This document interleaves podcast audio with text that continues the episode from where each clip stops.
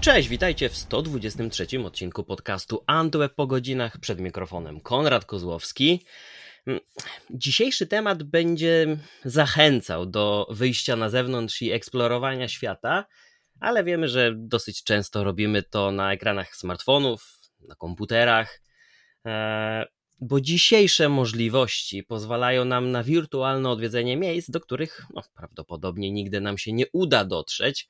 E, czasami pełen zdumienia e, obserwuję działania zespołu Street View z Google, e, którzy serwują nam takie niespodzianki e, pod względem przygotowanych przez nich projektów, lokalizacji z całego świata, prawdziwych zakątków, więc no nie mogliśmy odmówić sobie przyjemności i możliwości poruszenia tej tematyki, szczególnie, że mamy bardzo fajną okoliczność ku temu, czyli 15-lecie Street View w Google.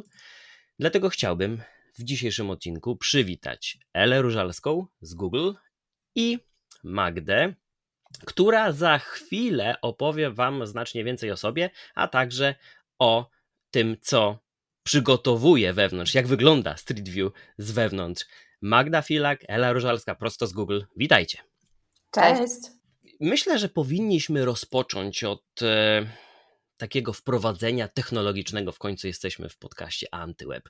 Więc chciałbym zapytać o to, jak zmieniały się metody i technologie tworzenia Street View, bo użytkownicy mają do dyspozycji tylko te zdjęcia, po których, te mapki, po których mogą się przemieszczać, ale wiemy, że stoi za tym wszystkim znacznie, znacznie więcej niż zwykły aparat. Tak, zgadza się. No to, co powiedziałeś, to 15 lat, 15 urodziny, czyli na pewno wiemy jedno, technologia się zmienia bardzo szybko i Street View tutaj nie jest e, wyjątkiem, więc e, zaczynając od tego samego początku, e, czyli od szalonego pomysłu Larego Page'a, który chciał stworzyć mapę świata ze zdjęć sferycznych.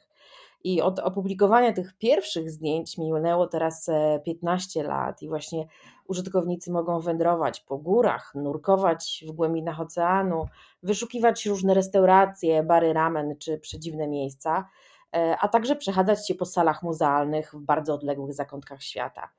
I w ciągu tej ostatniej dekady wiele się zmieniło. Używane technologie czy e, nawet wygląd naszej planety. Więc e, kiedy Larry uruchomił pierwszy prototyp w 2004 roku, był on efektem pracy zespołu Google, który no niejako z pasją oddał się realizacji celu, jakim było stworzenie mapy świata z tych zdjęć sferycznych. I naprawdę w takim bardzo dużym uproszczeniu pracownicy Google po prostu wrzucili aparaty do furgonetki, spakowali kilka laserów i tak powstał ten pierwszy samochód e, Street View. W 2006 roku zwiedził ten samochód e, pięć amerykańskich e, miast, e, które te zdjęcia zostały opublikowane w, w maju 2007 roku. Więc te pierwszych pięć miast pojawiło się i potem rozpoczęła się cała przygoda. Teraz mogłabym do Was mieć pytanie, czy wiecie, ile w ciągu 15 lat sfotografowaliśmy krajów? Zgadlibyście? Konrad? A ile jest na świecie? No, zgadnij. Rzuć, e, e, rzuć jakąś e, liczbę. Kurczę, jest wyszukiwarka chyba. Szybko googluję, ile mamy krajów na świecie. Według ONZ istnieje 195 państw, więc 150? Trochę mniej. Przez 15 lat wprawdzie odwiedziliśmy wszystkie kontynenty, ale Street View jest teraz dostępne w ponad 100 krajach, więc jeszcze nie we wszystkich. E, a nasze samochody, słuchajcie, przejechały ponad 10 milionów e, mil. E, możesz, Konrad, teraz wrzucić na kilometry. W każdym razie jest to dystans, który okrąża cały glob ponad 400 razy. I słuchajcie, to jest ponad 220 miliardów zdjęć, które zrobiliśmy przez te 15 lat. E, I co dalej? Nasze samochody przemierzały drogi na tym całym świecie, ale brakowało nam zdjęć takich e, perełek, najpiękniejszych miejsc na Ziemi, które były oddalone od sieci dróg.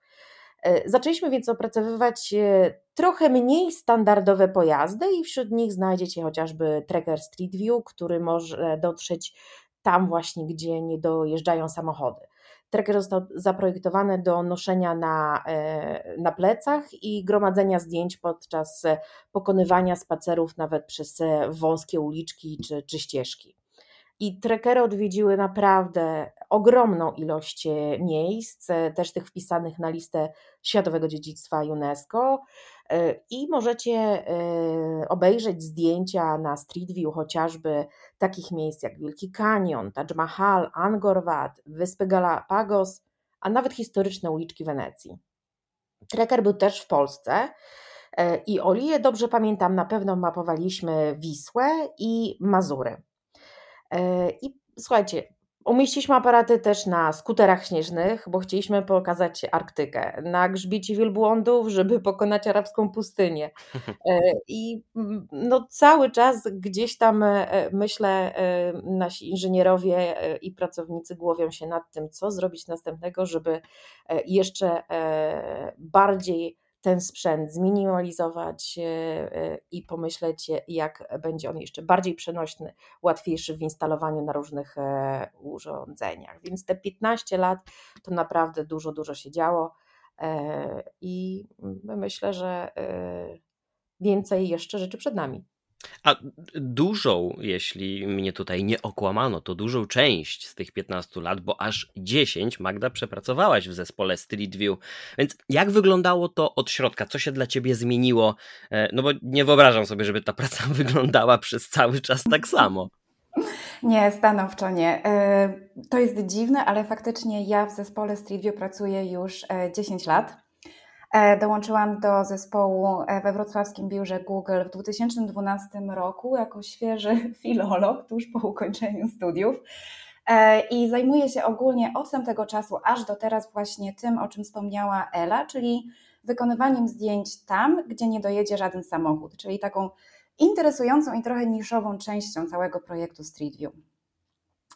Jeżeli chodzi o zmiany, to moje osobiste wrażenie jest takie, że e, każdego roku robimy coś zupełnie nowego i w zasadzie co jakiś czas muszę się uczyć mojej pracy od nowa. E, dla przykładu, e, Moim pierwszym zadaniem dla filologa świeżo przyjętego do zespołu Street View było mapowanie resortów narciarskich ogromną machiną, czyli tym snowmobilem, gdzie cała technologia Street View jest umieszczona na skuterze śnieżnym. W kolejnych latach zostaliśmy E, naprowadzeni na mapowanie wnętrz za pomocą wózka Street View, którego nazwaliśmy e, trolejem. I to też robiłam ja. Też musiałam się nauczyć, jak operować tym wózkiem, e, jak potem te zdjęcia obrabiać i jak je dalej publikować. Następnie pojawił się tracker, czyli nasz plecak Street View, którego ja też musiałam się nauczyć od zera. I nauka ta nastąpiła właśnie przez noszenie go na plecach przez prawie całą Wenecję, co pamiętam do dziś i co na pewno moje nogi też gdzieś pamiętają. Jeżeli chodzi o ogólnie pracę, to zadania Street View zmieniają się prawie z dnia na dzień. Może być tak, że jednego dnia jestem w biurze, odpisuję na maile, ustalam grafik operacji, a kolejnego dnia okazuje się, że o, mamy e, jaskinię UNESCO do sfotografowania na Słowacji i muszę po prostu spakować sprzęt i wyruszyć w drogę. E, mamy też dni, kiedy e, spędzamy cały dzień na spotkaniach e, z teamem, kiedy rozmawiamy, co robimy dalej, jakie kolejne kraje będziemy odwiedzać, a w kolejnym dniu mogę na przykład prowadzić rozmowy z Parkiem Narodowym albo z lotniskiem i ogólnie z różnego rodzaju zewnętrznymi partnerami, żeby ustalić, jak będziemy wykonywać zdjęcia. Także zmienia się wszystko, nie tylko sama technologia, ale też nasze codzienne zadania i mogę powiedzieć, że praca w zespole Street View wymaga naprawdę dużej e, elastyczności i bycia otwartym na nowe zadania. A na ile możesz e, odsłonić tej kurtyny i opowiedzieć nam o robieniu zdjęć, o, o, przygotowywaniu ich do publikacji? Jak, jak długo trwa ten proces? Ile czasu trzeba na to poświęcić? Czy czekasz na jakieś konkretne warunki lub okoliczności, w których e, możesz pojawić się w konkretnym miejscu? E, I też takie zagnieżdżone ode mnie bezpośrednie pytanie: co się stanie, jeśli coś pójdzie nie tak? I czy, czy powtarzacie cały proces? Jasne, bardzo dobre pytania. Jeżeli chodzi o czekanie na odpowiednie warunki, to wszystko tak naprawdę zależy od lokalizacji, którą e, mapujemy. Jeżeli wykonujemy zdjęcia e, w 100%, w 100% e, we wnętrzach, na przykład fotografujemy muzeum za pomocą naszego wózka, czyli Troleya Street View, to jest troszkę łatwiej ustalić dogodny czas z naszymi partnerami, czyli samymi muzeami. E, nie zależymy wtedy od pogody, zazwyczaj wybieramy dni, kiedy muzeum jest zamknięte, to taki team, zazwyczaj są to poniedziałki e, i po prostu zjawiamy się na miejscu wtedy, kiedy zostaje to ustalone z partnerem. E, I w takich miejscach, kiedy fotografujemy obiekty zupełnie puste, też jest bardzo mała szansa na popełnienie błędu w fotografiach, więc jest to zazwyczaj bardziej przewidywalny i łatwiejszy do logistycznego ogarnięcia proces. Natomiast problemy zaczynają się, kiedy chcemy fotografować na przykład park narodowy, albo jakiś wulkan, albo jakiś las, albo jakikolwiek inny zewnętrzny obiekt UNESCO. Wtedy e, naszą codziennością są zmagania z pogodą, także e, codziennie po prostu e, śledzimy wszystkie serwisy pogodowe i staramy się dobrać najlepsze okienko na wykonywanie zdjęć. Jak to wszystkie? To ja myślałem, że w Google pokazują tak prawdę. Musiałem. No pewnie. E, bezpie dla bezpieczeństwa e, staramy się monitorować wszystkie, wszystko, co możemy. E, ale tak, nie chcemy nigdy fotografować i w zasadzie nie możemy fotografować obiektów w czasie deszczu, dlatego zawsze musimy mieć przygotowany plan B i plan C dla naszych fotografów i to zawsze jest wyzwanie. E, kolejnym problemem e, jest to, że pracujemy często z zewnętrznymi partnerami, którym też zmieniają się plany. Wszyscy jesteśmy ludźmi, także my też musimy się dopasować do tego, co nam mówią nasi e, partnerzy i po prostu zawsze mieć z tyłu głowy, że my musimy być elastyczni i to my się musimy dopasować do warunków pogodowych i, i do innych ludzi. Jeżeli chodzi o sam proces obróbki zdjęć, to Naprawdę zależy. Jeżeli fotografujemy obiekt mały, na przykład w którym wykonujemy, dajmy na to kilkasetek zdjęć, to zazwyczaj zajmuje nam to kilka tygodni do kilku miesięcy, w zależności od tego, jak skomplikowany jest obiekt. Natomiast e, ciekawostka, e, kiedy fotografowaliśmy CERN, e, to sam proces sklejania zdjęć i zrozumienia, który przewód i który która rura prowadzi gdzie i łączy się z którą, zajął nam chyba z pół roku. Także to naprawdę zależy. Zależy od obiektu. Czyli algorytmy nie są w stanie po, po połączyć wszystkich tych zdjęć w ten taki do tego ostatecznego modelu dojść samodzielnie. Jasne, tutaj e, dużą rolę odgrywają oczywiście algorytmy i sygnały, na przykład GPS, jeżeli robimy zdjęcia z zewnątrz, które możemy łatwo pozycjonować i które możemy łatwo określić, gdzie się łączą, w którą stronę idą, jaka jest ich orientacja i gdzie należy je umiejscowić e, na mapach. Natomiast w momencie, kiedy wyobraźmy sobie jeszcze raz ten przykład e, właśnie CERN, E, to są długie kilometry podziemnych korytarzy, nie mamy konkretnych map, nie mamy konkretnych szlaków, do których możemy połączyć zdjęcia i też nie mamy sygnału GPS. Także w takich sytuacjach jest jednak dużo pracy manualnej i detektywistycznej i starania się zrozumienia, co się łączy z czym i co jest którym piętrem. Także też często pracujemy właśnie z naszymi partnerami, którzy nam w tym pomagają. A gdybyś miała wymienić e, największe wyzwanie, z którym musiałeś się do tej pory zmierzyć, to byłoby to? E, byłaby to, moim zdaniem, na pewno paryska opera Garnier. E, było to miejsce niesamowicie dziwne i złożone z jakby trzech zupełnie osobnych e, procesów wykonywania zdjęć. Oczywiście robiliśmy zdjęcia w środku i tutaj pojawił się pierwszy problem. W operze Garnier, jako że jest to miejsce, gdzie ludzie ćwiczą, znajduje się mnóstwo luster. I nie chcieliśmy ani, żebyśmy my byli widoczni na tych zdjęciach, ani żeby na każdym zdjęciu pojawiał się ten wózek nasz. E, więc pół dnia mojego pracy zostało spędzone na buszowaniu we wrocławskich e, sklepach z tekstyliami. Chciałam znaleźć sukienkę dla trackera, e, dla naszego troleja, przepraszam, żeby go czymś zakryć. I właśnie zakupione chyba z parę dobrych metrów takiego srebrnego materiału przewoziłam walizce do Paryża i tam na miejscu szyłam sukienkę dla naszego wózka E, wycinając otwory na kamerę i na lasery. Także te zdjęcia można zobaczyć tam. E, I do tego jeszcze było mnóstwo biegania dookoła, ponieważ trzeba było po każdym włączeniu kamery e, biec gdzieś się ukryć, żeby nas nie było w tych lustrach widać. Do tego były jeszcze dwa interesujące elementy tego obiektu. Otóż nie wiem, czy wiecie, ale na dachu Opery Garnier hodowane są pszczoły, więc można sobie taki miód e, operowy kupić. E, I ten dach właśnie z tymi pszczołami był częścią e, naszych zdjęć. Więc należało się ubrać w kostium pszczelarza razem z kapeluszem, woalką i tak dalej, i chodzić po dachu i wykonywać zdjęcia co parę metrów. Tutaj akurat ja na szczęście nie byłam w kostiumie pszczelarza, był to mój kolega z, z, ekipy, także ja sobie tam siedziałam na dachu, śmiałam się, robiłam pamiątkowe zdjęcia tego kostiumu pszczelarza. Nie ogólnie było to bardzo ciekawe i e, ostatnią częścią tego wspaniałego miejsca są podziemia, które są zalane zupełnie i gdzie według legendy mieszka upiór w operze, i te zdjęcia trzeba było wykonywać w kombinezonie wędkarskim z gumy, y, dochodzącym niemalże po szyję i ze sprzętem zanurzonym do połowy w jeziorze podziemnym. Także I nikogo był... nie spotkaliście, rozumiem. Upiora nie jednak. widzieliśmy, nie, były dziwne dźwięki, były y, dziwne odbicia na wodzie, natomiast sam upiór się nam nie objawił.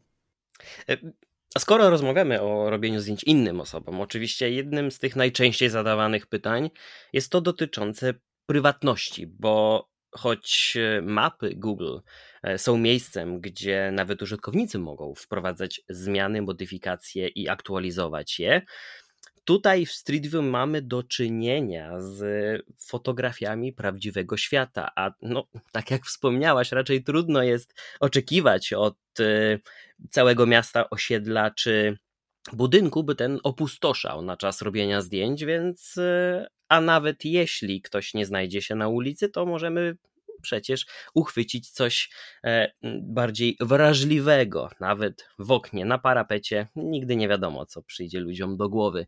Więc muszę zapytać o to, jak wygląda proces wymazywania takich wrażliwych informacji, jak wygląda strona ochrony prywatności, e, no, by ten, te materiały w Street View nie zostały w taki nielegalny, niewłaściwy sposób e, wykorzystane. W jaki sposób to, to, to, to, to realizujecie?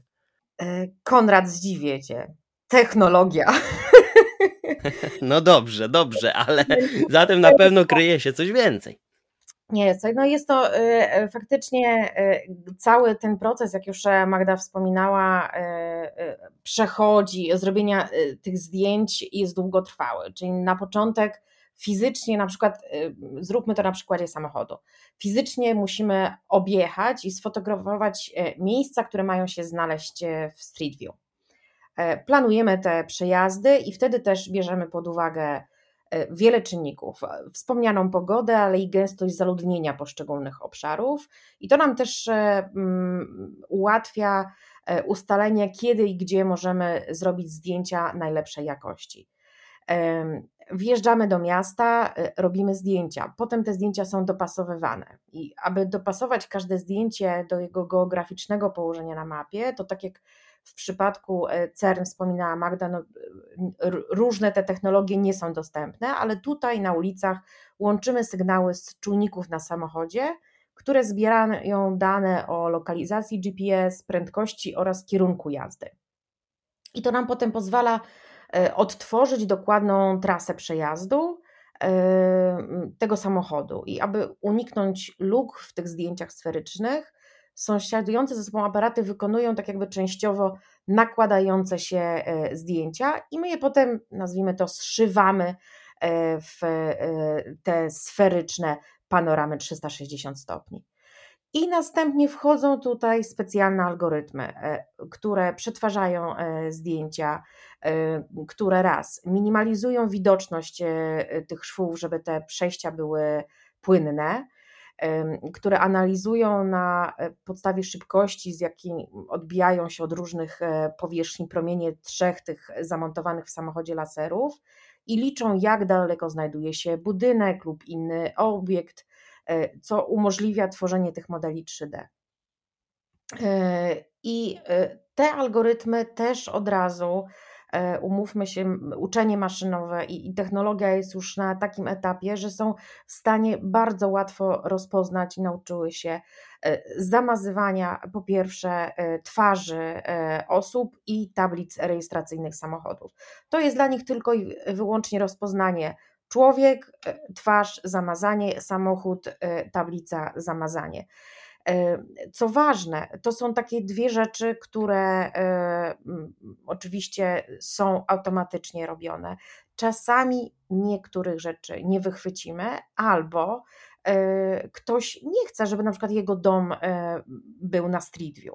I aby chronić prywatność naszych użytkowników, my umożliwiamy im również zgłoszenie prośby o zamazanie w usłudze Street View zdjęć właśnie na przykład swojego domu, całego samochodu lub e, całego siebie, bo być może znalazłeś e, swoją sylwetkę gdzieś e, i wprawdzie twarz jest zamazana, ale nawet nie chcesz być cały możemy też zamazać. Wtedy wystarczy kliknąć zgłoś problem w lewym dolnym rogu zdjęcia Street View i przesłać takie zgłoszenie, i my wtedy e, zamazujemy e, dany obraz. Kurczę, nawet się nie spodziewałem. Tylko teraz e, z drugiej strony, czy pracownicy Google, czy, czy ludzie faktycznie muszą weryfikować każdy centymetr y, tych materiałów, które uchwycicie? W jaki sposób znajdujecie te nie, no zdjęcia, te, te, fotografie, na których nie zostały zamazane twarze czy, czy, czy tablice? No bo pewnie błędy się zdarzają.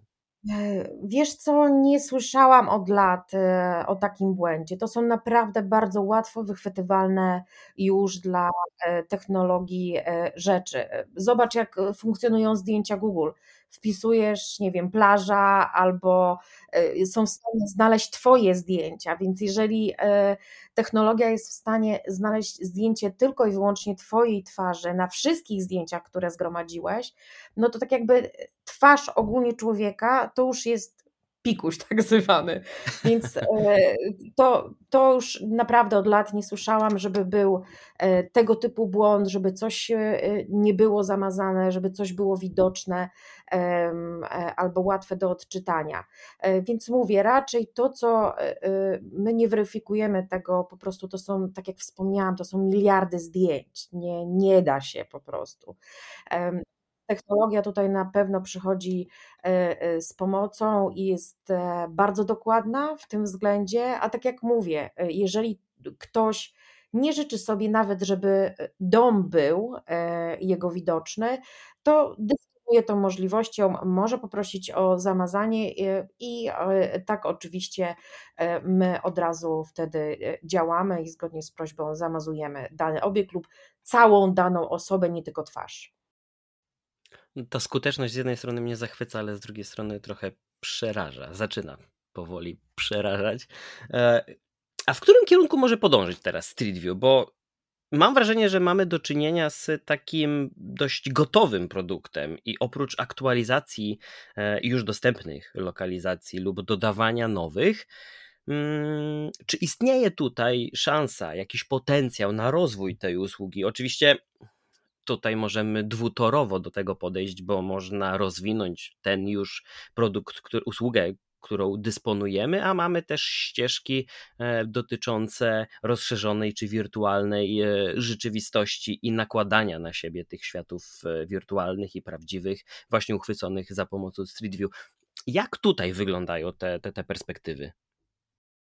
Wiesz co, e, w sumie trudno odpowiedzieć na to pytanie, bo tak jak e, mówisz, e, może to pójść w różne strony. Jestem przekonana, że nasi inżynierowie zawsze czymś zaskakują, więc zrobią to jeszcze nie jeden raz. E, na pewno pod takim kątem sprzętowym, nawet patrząc, e, wraz z rozwojem technologii, te wszystkie urządzenia się miniaturyzują, zmienia się konstrukcja. E, popatrzmy na telefony, na, na telewizory, każde urządzenie, więc też de facto nasze urządzenia oprócz samochodu i trackera, właśnie skonstruowaliśmy nowy aparat, który zostanie wprowadzony w przyszłym roku. E, i będzie on umożliwiał i pomagał robić wysokiej jakości zdjęcia w większej liczbie miejsc. Ta nowa kamera wykorzystuje całą moc, rozdzielczość i możliwość przetwarzania danych, które są wbudowane w cały samochód Street View, a zmniejsza ją do postaci naprawdę takiego ultra przenośnego systemu, który jest mniej więcej wielkości kota domowego. Więc to, co masz w całym samochodzie, nagle masz de facto w małym pudełku. I z taką kamerą z łatwością można się wybrać na szczyty gór, wyspę, spacerować y, po rynku. Ona waży mniej niż 7 kg, y, gdzie chyba te e, pierwsze trekery i kamery, które nosiliśmy, były ponad 20 kg, pamiętam. Ja miałam raz ten plecak na sobie nie chciałabym tego nosić. E, I ta kamera jest niezwykle konfigurowalna. Wcześniej, za każdym razem, gdy chcieliśmy zbierać różne rodzaje zdjęć, musieliśmy właśnie stworzyć zupełnie nowy system aparatów. A teraz możemy dodać do tego modułowego aparatu komponenty, takie chociażby jak skanery laserowe, które pomagają zbierać obrazy z jeszcze takich bardziej pomocnymi szczegółami, na przykład oznaczenia pasów ruchu czy wyboje. Więc ta nowa kamera może być na przykład przymocowana do dowolnego pojazdu z bagażnikiem dachowym, i e, obsługiwać bezpośrednio, być obsługiwana bezpośrednio z urządzenia mobilnego. E, nie musisz posiadać e, specjalistycznego samochodu lub skomplikowanego sprzętu do przetwarzania. Po prostu masz to wszystko w tym wielkości kota pudełku. Ta, ta elastyczność na pewno ułatwi pracę nad Street View nie tylko nam, ale partnerom na całym świecie, bo jak wspominała Magda, Partnerzy są bardzo ważną częścią tego ekosystemu. Wszystkie muzea, wszystkie e, miejsca, chociażby dziedzictwa kulturowe, miejsca wpisane na listę UNESCO. E, my nie idziemy tam, że tak powiem, sami, e, nie zapowiadając się. To jest współpraca, którą nawiązujemy, wszystko ustalamy i też często e, taki sprzęt na pewno nam ułatwi po prostu dotarcie do coraz to nowszych partnerów, e, którzy opiekują się jeszcze e, mniej dostępnymi miejscami. Wspomniałeś też o technologiach takich jak rozszerzona rzeczywistość. Myślę, że tutaj Street View znajduje się naprawdę wspaniale. Słuchajcie, zdjęcia są używane we wszystkich usługach dostępnych w mapach i na przykład narzędzie LiveView. Mam nadzieję, że wszyscy kojarzą. Jak nie, to czas spróbować. E, to narzędzie, ta funkcja wykorzystuje rzeczywistość rozszerzoną, aby pokazywać właściwą trasę za pomocą dużych strzałek i wskazówek pieszej nawigacji, nakładając ją na mapę. I aby ta funkcja LiveView mogła działać, e, mapy Google muszą wiedzieć, gdzie znajduje się Twój telefon i jak położone jest dane miejsce względem otoczenia. E, więc wymaga to ogromnej precyzji i orientacji z dokładnością nawet do kilku stopni, czego nie da się uzyska, uzyskać na przykład przy użyciu tradycyjnych narzędzi takich jak GPS.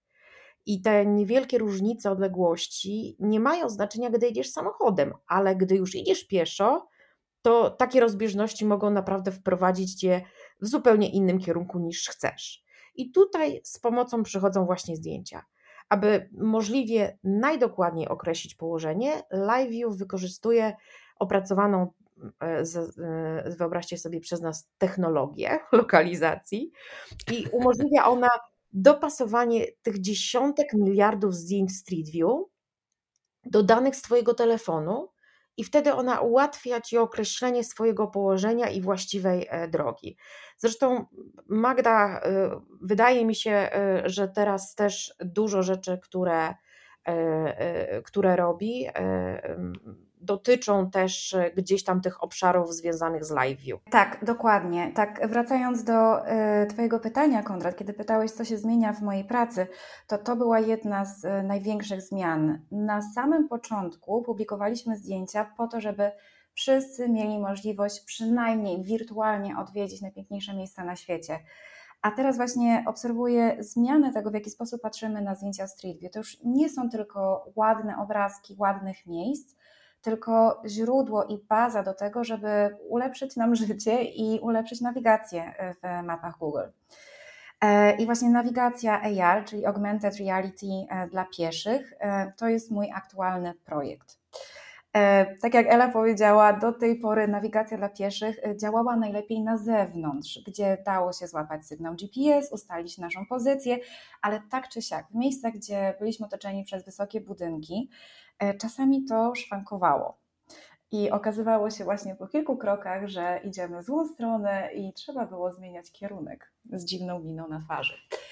E, to, co robimy teraz, czyli ta nawigacja AR, polega dokładnie na tym, że porównujemy obraz z aparatu fotograficznego smartfonem, czyli ty idziesz sobie Konrad ulicą, nie wiesz, gdzie masz skręcić, nie wiesz, gdzie masz dalej iść E, włączasz aparat fotograficzny w funkcji Google Maps i my porównujemy to, co widzi Twój aparat z bazą danych naszych zdjęć Street View i dokładnie określamy, w którą stronę Ty patrzysz, gdzie dokładnie się znajdujesz i jaka jest najlepsza Twoja dalsza trasa, gdzie masz skręcić, gdzie dalej iść. I dzięki temu uważamy, że zwiększamy y, po pierwsze przyjemność takich spacerów, ponieważ już się nie musimy gubić i po prostu pomagamy ludziom y, znaleźć ich kierunek i dotrzeć do celu szybciej. E, ja osobiście aktualnie zajmuję się wykonywaniem takich zdjęć w miejscach, gdzie każdy z nas zapewne kiedyś już się miał okazję zgubić, a są to centra handlowe, lotniska i stacje transportu.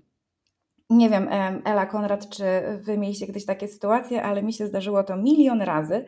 Po prostu wejście do centrum handlowego, chcę znaleźć konkretny sklep, nie mam pojęcia, gdzie on się znajduje, mapa mi nie pomaga, Google Maps no niekoniecznie też pomoże i finalnie kończy się to tym, że y, trzeba przejść i przejechać przez wszystkie ruchome schody i przez wszystkie piętra, żeby znaleźć ten jeden konkretny sklep, o który mi chodzi. E, także właśnie to, co teraz robimy, to jest rozwiązanie tych problemów. Wykonujemy zdjęcia Street View e, w stacjach transportu, w lotniskach, w centrach handlowych, czyli w miejscach, w których my się poruszamy tak naprawdę prawie codziennie i chcemy właśnie aktywować usługę nawigacji AR w tych miejscach dla osób, które szukają albo swojej bramki do boardingu, albo swojego peronu, bo pociąg zaraz odjeżdża, albo sklepu, bo właśnie się spieszą i muszą szybko załatwić zakupy. Żałuję, że nie e. skorzystałem z tego podczas wizyty w Tokio, gdzie na jednej ze stacji było tak. ponad 10 wyjść e, na, na, na powierzchnię, więc e, po pierwszej wizycie na danej stacji byłem przekonany, że już opanowałem przemieszczanie się w tamtym rejonie, ale gdy pojechałem drugi raz ze znajomym, wyszliśmy oczywiście innym wyjściem i w zupełnie innym miejscu, więc no to nie, niech no to... ta technologia przychodzi. Dokładnie, to mam dla Ciebie, Konrad, dobrą wiadomość. Już możesz wracać do Tokio, bo tam właśnie opublikowaliśmy e, te funkcje nawigacji AR w wielu, wielu stacjach głównego operatora kolejowego JR East. Także jest szansa, że tym razem będzie Ci trochę Niech łatwiej. tylko Japonia się otworzy jeszcze i... Tak, też czekam, też chciałabym bardzo wrócić. E, no ale tak podsumowując, to jest właśnie to, czym e, ja się zajmuję. Ja uważam, że to jest projekt bardzo ważny i projekt, który pomaga nam wszystkim przejść przez nasze codzienne zadania, podróże do pracy albo podróże na wakacje z nieco mniejszym poziomem stresu i większą radością ze zwiedzania. E, to żeby tak w takim tonie nie kończyć, ja muszę teraz powędrować w zupełnie inną stronę i zapytać o te najdziwniejsze, najciekawsze lokalizacje, jakie możemy znaleźć na Street View, więc podejrzewam, że Ela tutaj ma już przygotowaną listę e, tych najbardziej egzotycznych lokalizacji, natomiast od Magdy mogę się spodziewać własnych wrażeń z takich miejsc, więc nie wiem, która pierwsza z Was będzie miała ochotę już się pochwalić, więc no pozostawię no to Wam. Wiesz co, y, nie wiem, czy to są najdziwniejsze lokalizacje, ale właśnie y, ja lubię podróżować po tych takich y, najbardziej niedostępnych dla mnie, bo w ogóle podróże to moja pasja, więc generalnie oczywiście założenie jest takie, że ja do większości miejsc e, dotrę, ale mimo wszystko e, są pewne rzeczy, których e, nie zrobię, więc te fajne miejsca dla mnie to te trudno dostępne. Bardzo lubię zdjęcia podwodne. Naprawdę to jest fenomenalne, tak sobie zanurkować, chociażby w Australii czy wyspach Galapagos i zobaczyć te e, wszystkie zwierzęta. Przyznam się, że e, właśnie natchniona tym światem podwodnym chyba 4 lata temu zrobiłam kurs nurkowania, więc teraz faktycznie jak gdzieś polecę, gdzie będzie piękna rafa kolorowa, to będę mogła po prostu przeżyć to sama i nie mogę się doczekać. Ale dla tych, którzy, bo znam takie osoby, wiedzą, że na pewno nurkowanie to nie sport dla nich, to polecam. E, fenomenalne zdjęcia e, e, z oceanów robią wrażenie, zobaczyć żółwie czy foki, które pływają pod wodą, to nawet na Sylwiu powoduje uśmiech na twarzy. No i na pewno nie zaliczę nigdy wspinaczek wysokogórskich, a dzięki Street chociażby mogę pojechać na wycieczkę wirtualną po Parku Narodowym Yosemite i bez wspinania się na El Capitan e, go zobaczyć. Były osoby, które podjęły to ryzyko za mnie e, i zrobiły zdjęcia na wysokości 3000 stóp. Bardzo im za to dziękuję. E, I myślę, że jeszcze takie jedno miejsce, gdzie zamiast Street View to w sumie mamy Space View. A dzięki odpowiedniemu sprzętowi i współpracy z NASA E, udało nam się e, pokonać wtedy naprawdę wyjątkowe przeszkody. E, I teraz możemy się poczuć, ja osobiście, jak astronautka i zwiedzać sobie Międzynarodową Stację Kosmiczną. No to też są takie, takie momenty, które podejrzewam nie zdarzą mi się w życiu. Magda, czekamy na wrażenia z Twoich wypraw. E, w zasadzie Ela, szczerze mówiąc, e, wspomniała o jednej z moich e, ulubionych wirtualnych wycieczek, czyli Międzynarodowa Stacja Kosmiczna. To był dla mnie niesamowity projekt. Mhm. Niesamowicie ogląda się zdjęcia stamtąd i jest to dla mnie tak piękne, że możemy naszą technologię dosłownie wysłać w kosmos. Także to na pewno jest jeden z moich. A już przez chwilę myślałem, że byłaś na stacji kosmicznej. bardzo bym chciała. bardzo, bardzo bym chciała. To jest jedno z moich marzeń i pewnie też dlatego jest to e, jeden z moich ulubionych projektów. Ale z, z innej strony, e, ja lubię, kiedy wysyłamy naszych fotografów, kiedy my sami mamy okazję pojechać e, do miejsc, które nie są aż tak bardzo znane i które są rzadko odwiedzane. Jednym z moich ulubionych projektów na pewno była e, wyspa Reunion. To jest wyspa, która znajduje się niedaleko Mauritiusa, należy do Francji, ale nie wiecie czemu tak się często o niej nie słyszy jak o Mauritiusie, czy też o, jak po bliskim Madagaskarze. E, wysłaliśmy, tam e, naszego trekkera również i zmapowaliśmy wulkany, zmapowaliśmy przepiękne spacery górskie i przepiękne plaże. E, I uważam, że jest to jeden z takich projektów perełek tak naprawdę, bo wstawiamy zdjęcia miejsc, które dla wielu osób się nie kojarzą z niczym. Mało bardzo ludzi odwiedza Reunion Island i dla mnie to była po prostu przyjemność stawienie zdjęć z tego miejsca, tak żeby każdy mógł sobie w nie zajrzeć. Kurczę, no to chyba zrewiduję swoje w ogóle plany na, na te wakacje, anuluję wszystkie dokonane rezerwacje i... I polecisz w kosmos. I na podstawie wszystkich tych e, rekomendacji ze Street View e, przygotuję całkowicie inny rozkład jazdy.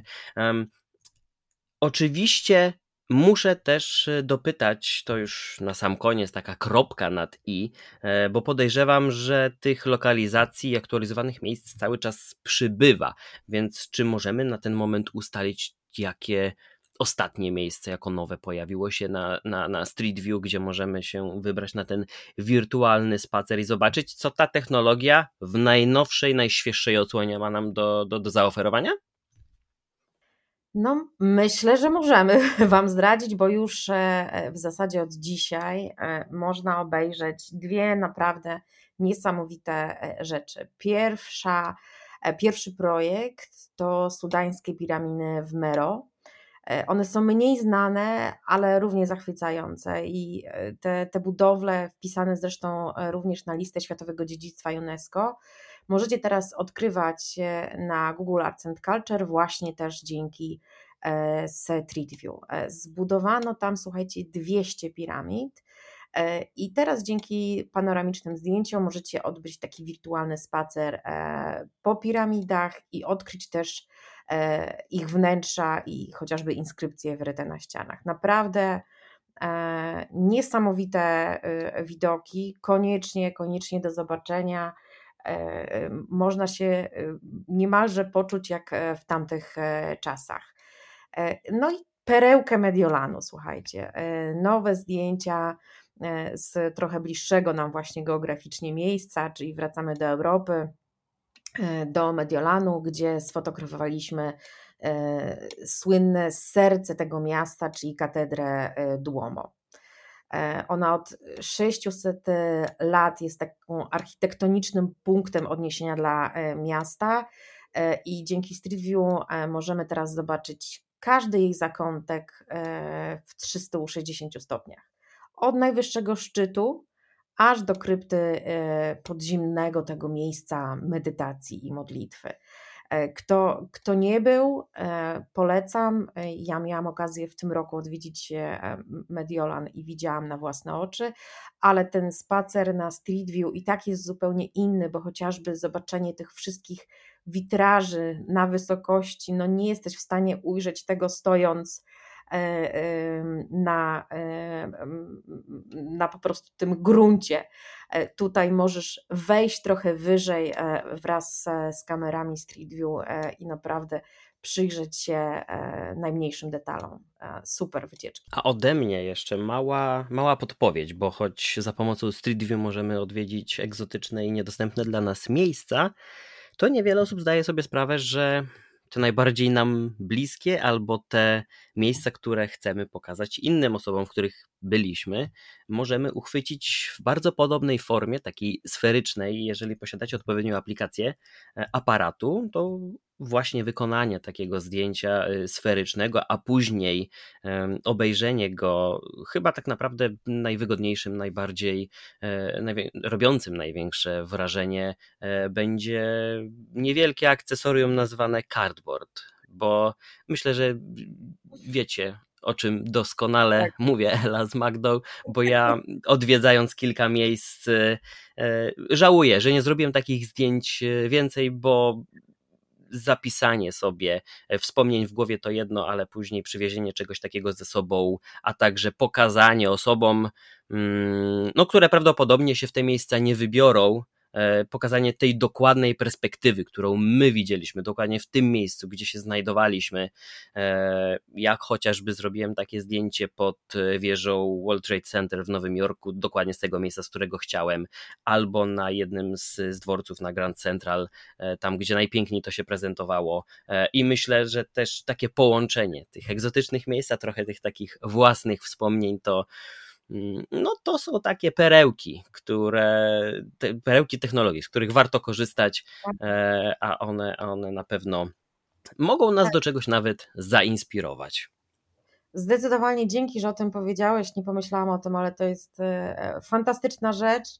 E, ja nigdy nie robiłam takich zdjęć, ale za to zrobiłam sobie spacer po Sydney Opera House E, właśnie w, z cardboardem i robi to niesamowite, naprawdę niesamowite wrażenie. Faktycznie można się poczuć, e, nie, że patrzysz na ekran komputera i oglądasz te zdjęcia, ale faktycznie po prostu jakby się tam e, stało, więc zachęcam, no, patrz jak technologia się zmieniła. Kiedyś my robiliśmy zdjęcia, teraz w sumie każdy E, może sobie zrobić sam e, takie swoje wirtualne wycieczki. E, no ja myślę, że teraz możemy tylko oczekiwać momentu, kiedy będziemy dysponować jeszcze wyższą rozdzielczością i aparatów, ekranów, a także tych akcesoriów od mm, takiej rozszerzonej czy wirtualnej rzeczywistości, dzięki którym e, no trudno później może być odróżnić wręcz odwiedzaną cyfrowo e, lokalizację od tej prawdziwej i no oczywiście w żadnym stopniu nie zachęcam do zastępowania prawdziwej, realnej rzeczywistości tą cyfrową, ale no to jest taki miły akcent i taki e, atut życia w czasach, w których żyjemy, że możemy korzystać z takich e, dobrodziejstw. I takim miłym akcentem myślę, że możemy e, skończyć ten, ten odcinek. Magdo, Elu, serdecznie dziękuję Wam za, za, za tę rozmowę, że przygotowałyście tak. Sam nie spodziewałem się, że usłyszę tak wiele ciekawych rzeczy i że tak bardzo zainspiruje mnie to do no po prostu do odwiedzenia Street View, przejrzenia tych, tych galerii, lokalizacji, miejsc, które można, można odwiedzić, bo myślę, że E, podobnie jak w przypadku zdjęć satelitarnych, e, tej takiej mm, warstwy w mapach Google, która się pojawiła no już jakiś czas temu, ale dobrze wiemy, że bardzo dużo osób kończy na oglądaniu dachu własnego domu zamiast ciekawych innych miejsc i ze Street View podejrzewam, że jest bardzo podobnie. E, z największą ciekawością sprawdzamy najbliższą nam okolicę zamiast tych miejsc, do których możemy nie dotrzeć, albo te, które warto odwiedzić, i dopiero taka perspektywa nas do tego przekona. Więc jeszcze raz serdecznie dziękuję Wam za tę rozmowę. Dzięki. Dziękujemy. I dziękujemy słuchaczom za wysłuchanie. Słyszymy się w następnym odcinku. Trzymajcie się, do usłyszenia. Na razie, cześć.